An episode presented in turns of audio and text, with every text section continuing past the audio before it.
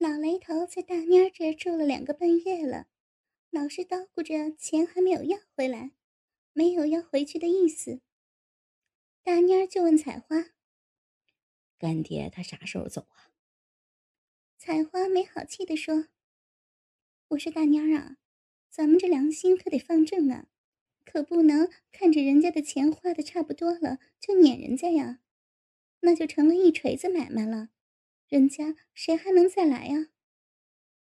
你看，我不是那个意思，我是寻思，你呀，啥也别寻思，你就寻思好好的伺候伺候他，叫他高兴满意，好多掏俩钱儿。大妮儿讨了个没趣儿。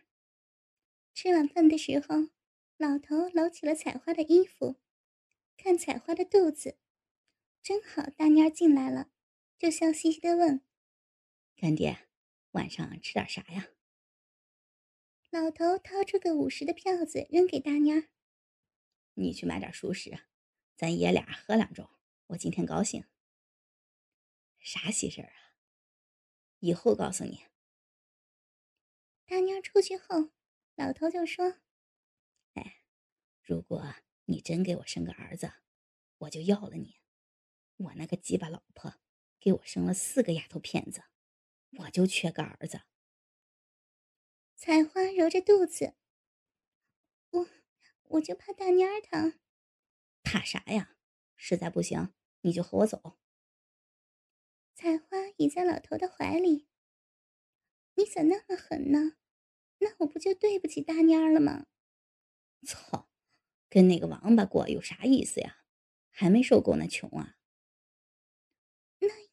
那你以后要是变心咋办啊？采花捏着老头那稀稀拉拉的胡子。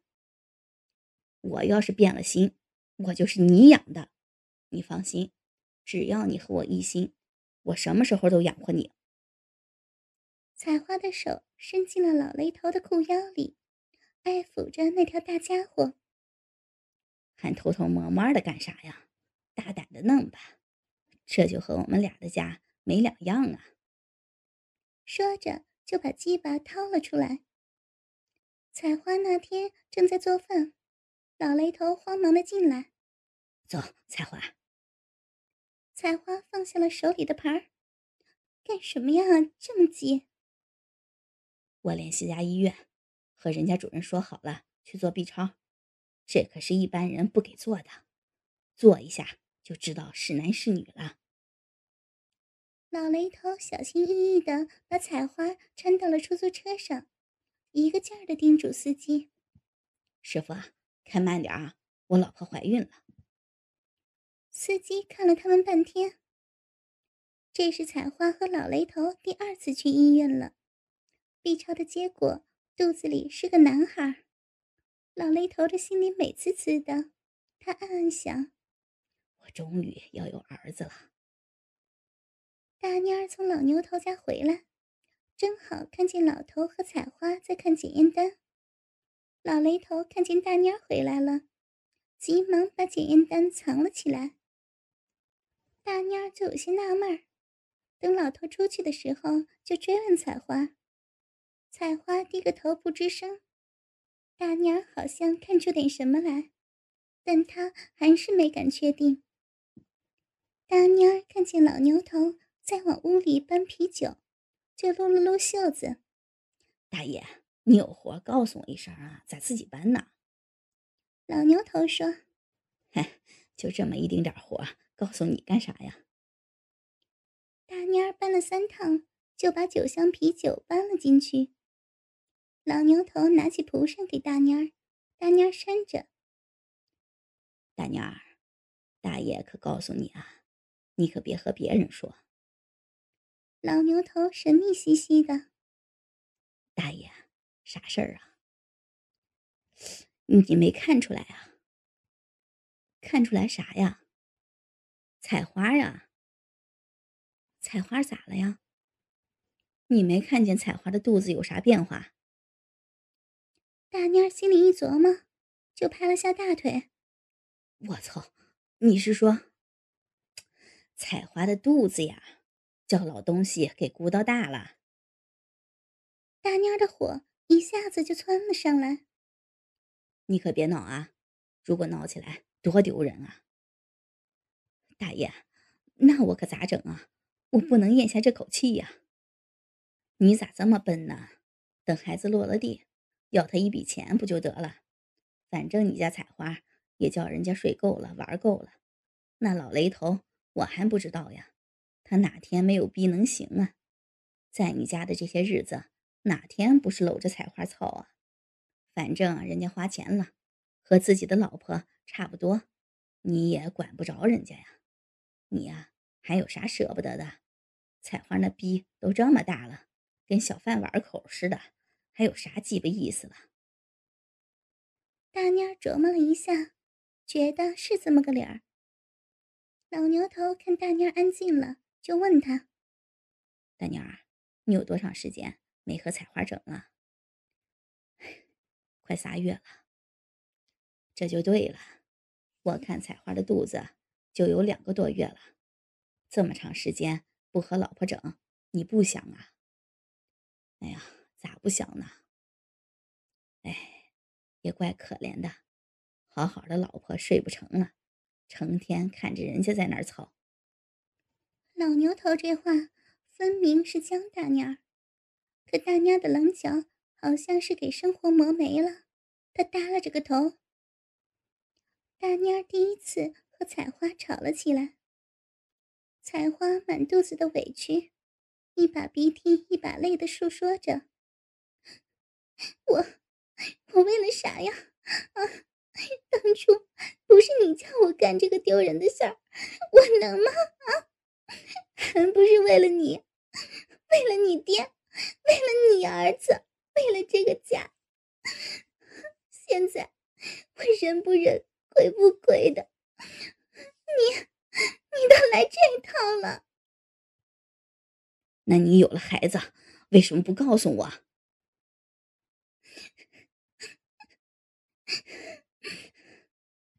我不反对你和他睡觉，可说句不好听的话，咱们拿了人家钱了，可你也不能完全都给了人家呀。不但叫人家整，还给人家生孩子呀。干脆你给他当老婆得了。采花的心里咯噔了一下，这话可是提醒了他。两个人正在吵得不可开交，老雷头回来了。老头已经听见了两个人的话，就在外面等了一会儿。老雷头一进屋，两个人就停下来了。老雷头假装不知道：“哎，你说现在呀，欠钱的就是大爷，我都去了七八趟了，人家就是说明天给，这一天支一天的，小的溜达都快仨月了。这回好了，说死了，三天后给我。”大妞和采花都安慰着老头。老头看见采花的眼睛有些肿，忙问：“咋了？眼睛迷了？”就伸手去看。采花一听老雷头的话，就止不住哭了。老头也不管啥了，就挑明了说：“快别哭了，看把孩子哭坏了。”老头说这话就是想看看大妞的反应。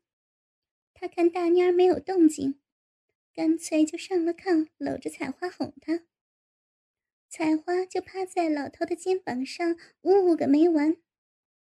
老头把大妮儿叫了过来：“大妮儿啊，我有句话不知道应该不应该讲。”大妮儿就说：“你说吧，干爹。”“好，你要是拿我当干爹，我就说了。”“嗯。”你说吧，大妮儿，你也看出来了，我这一大把的年纪了，我能活几天啊？我最大的希望就是有个儿子。如果采花给我生个儿子，你们两口子还用干啥呀？大后天我的款一回来就是八万多呀，我买个儿子够吧？大妮儿不吱声。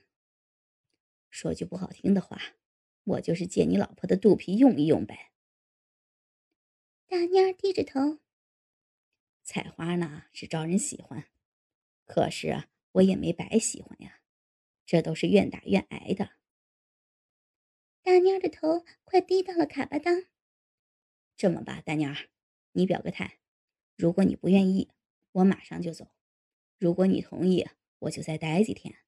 饭钱我给，采花的营养费我给，草逼的钱我给，你看咋样？大妮儿吭哧了半天，才说：“干爹，看你这话说哪去了？我也没说啥呀。你喜欢采花，就多待几天。”别寻思那么多，就是你走了也放心，我给你伺候月子，把孩子喂满月了，就叫采花给你送去，你看咋样？老雷头笑了，我说嘛，大妮儿不是那不明事理的人。晚上闭灯的时候，老头往采花的身上爬，采花不干，咋的啦？老头有些生气了。你不知道呀，都仨月了，如果再整，对孩子不好的。你不想要儿子了？采花这最后的一句将老头安生了，可那股子欲望却叫他久久不能平息。老雷头从街上回来时，给大妮儿买了双皮鞋，还是双名牌。路过老牛头的门口时。正好看见了老牛头，他知道不打声招呼不好，更何况采花还是人家老牛头给介绍的呢，就进了老牛头的屋。老哥咋样啊？我听说你挺滋润的。老牛头奸笑了声：“ 哼，啥滋润，还不得感谢你呀？不是你介绍，上哪认识这小娘们儿？哟，还感谢我呢。”恐怕你早就把大红梅给忘了吧？那哪能啊？忘了谁也不能忘了你啊！咋样？我看见彩花的肚子，叫你给鼓捣大了吧？嗯，嘿嘿，还笑呢？我一眼就看出来了。是啊，啥都逃不出你的眼睛。哎，多大了那孩子？嗯，有仨月了。这可好了。背不住给你生个儿子呢，那感情好啊。就是现在我挺难熬的。难熬？有啥好难熬的？彩花肚子大了嘛，都仨月了，我也不能整。你说还不难熬吗？哎，还有没有小娘们啊？给我整一个！我操！我上哪去整啊？你当那玩意儿像卖苹果卖个梨呀？啊！说整一个就整一个来，那是大活人呐！那可憋死我了，鸡巴都快爆炸了。那你老还吃补药？你啥都知道呀？啥能瞒得了我？哎，想想法子，再倒腾一个。成，我看看吧。其实老牛头早就对老雷头不满了，他这一来。采花和自己就断线了，他恨不得老雷头马上走人。老雷头把鞋递给大妮儿，哎，我也不知道合适不合适，就知道你穿四十一号的。大妮儿其实早就看上这双鞋子了，可他去了好几次，没舍得花那四百多块钱。谁知他随便的和采花说说，就被老头听见了，还买了回来。他打心里往外的感谢这个干爹。大妮儿穿上新买的鞋，在地上来回的走着，那鞋发出了嘎吱嘎吱的声音。老头笑了：“哼，人要是没鞋，穷半截呀！你看，穿上这双新鞋，就立刻变了个人儿。”采花也在一边说：“嗯，可真有派，合适吧？挺合适的。”大妮儿左右前后的看着新鞋，原来对采花和老头的气也消了一大半。吃晚饭的时候，老头和采花悄悄地说：“我来三个月了，你和大妮儿也没睡在一起，我看今天晚上就把大妮儿叫到大屋吧。那孩子呢？送二姨家就得了呗。”采花告诉了大蔫儿。大蔫儿就骑着自行车把孩子送走了。晚上睡觉的时候，老头对采花说：“我今儿个喝点酒，挺高兴的。我想叫大蔫儿过来一起伺候伺候你。”采花就说：“你操他的老婆，他能来吗？叫他一声看看嘛。”采花说：“那成，那我试试看。”采花叫大蔫儿：“大蔫儿，干爹叫你。”大蔫儿出了小屋，采花叫他上炕，大蔫儿就钻进了他们的被窝。把灯点着，老头叫着。大蔫儿点亮了灯，几乎吓昏了过去。那哪是人的呀，简直就是杆枪，快有一尺长了，上面布满了青青的筋和暗红的血管，高高的昂着头，上面裂开的口好像小孩的嘴。老头的阴毛都掉没了，更显得那东西威风凛凛。大娘，你想老婆了吧？来，你上去操几下。老雷头笑眯眯的。大妮看了眼采花，采花用胳膊挡着眼睛。大蔫儿爬上了采花的身体，采花叫了声：“哎呀，不行，我怕压，你换个姿势吧。”采花趴在炕上，把屁股撅得老高。老头的一双皮鞋和一番话，叫大蔫儿开了窍。他寻思着，人呢就是那么回事儿吧，可别因为这事儿得罪了老头，那样的话就鸡飞蛋打了。大蔫儿就决定好好的哄着老头，他的心里惦记着老头许愿的那笔钱呢。他甚至打起了如意的算盘，有了那八万块钱。就和采花买个好点儿的供热的楼房，把这个小破房一卖，起码值个两万多。这两万多就留着做点小买卖，采花就不用干这丢人现眼的事儿了。到时候一搬家，谁知道谁是干啥的呀？想到这儿，他去了菜市场，买回了三斤杏。这是他结婚以来第二次买水果。头一次是在采花怀了小蔫儿的时候，他给采花买了二斤的山楂。大妮儿把信乐颠颠的拎回了家。老雷头看见大妮儿买回了信，就知道这小子是为了缓和那天的紧张，就笑着说道：“哼，大妮儿干啥去了？”大妮儿笑了：“干爹，人家说酸儿辣女，我寻思着。”叫采花多吃点酸的，好给你生个儿子。老雷头从兜里掏出了一张一百的票子，塞给大妮儿：“你小子还行，还知道孝敬干爹。干爹可不能叫你花，你那两个钱儿是有数的。”大妮儿不要，干爹就生气了。看你是瞧不起干爹咋的？你说你们两口子。除了采花挣那点钱，还有什么来钱的道儿啊？我早就看得清清楚楚了。你们和我不一样，你们没我的底子厚，我的手一松就是几千，你们行吗？大妮儿赶紧说：“哎呀，我们哪能和您老比啊？”就收下了那钱。晚上，老雷头对采花说：“你看看，我都来三个月了，净我和你睡了。”把个大妮儿都快熬得变成和尚了，今儿你就叫他和我们一起睡。那孩子呢？送托儿所去呗。采花那小蔫儿送去了。那天，大蔫儿和老雷头、采花睡到了一个被窝。老雷头一躺下就问大蔫儿：“咱们俩今天叫采花开心，轮流着凑。”大蔫儿嘻嘻的笑。那你先操吧，啊不，今天你先操，还是您老先上吧，您是干爹啊。那好，我先上去操几下，不射，然后你再操，你也不射，我们就这么玩，多咱玩够了再射。好的，干爹，我听你的。老雷头和大妮儿折腾了半宿，才去睡了。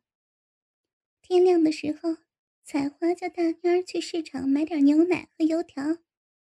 大妮儿看了眼一丝不挂在被窝里躺着的老雷头，和他怀里的采花，就出去了。大妮儿拿着暖瓶，买了三斤牛奶和二斤油条，就回来了。屋里没有人，孩子在托儿所呢。他们上哪儿去了？大妮儿突然感觉到不妙，就赶到老牛头家。一个陌生人在刷房子。大妮儿一问才知道，这小吃店已经兑出去了。这陌生人就是新主人。他又跑回了家，翻着箱子，什么也没少，就是那条粉色的衬裤不见了。他又匆匆地赶到了火车站，可是已经晚了。候车室的大厅里空荡荡的，已经有三个车次的火车出站了。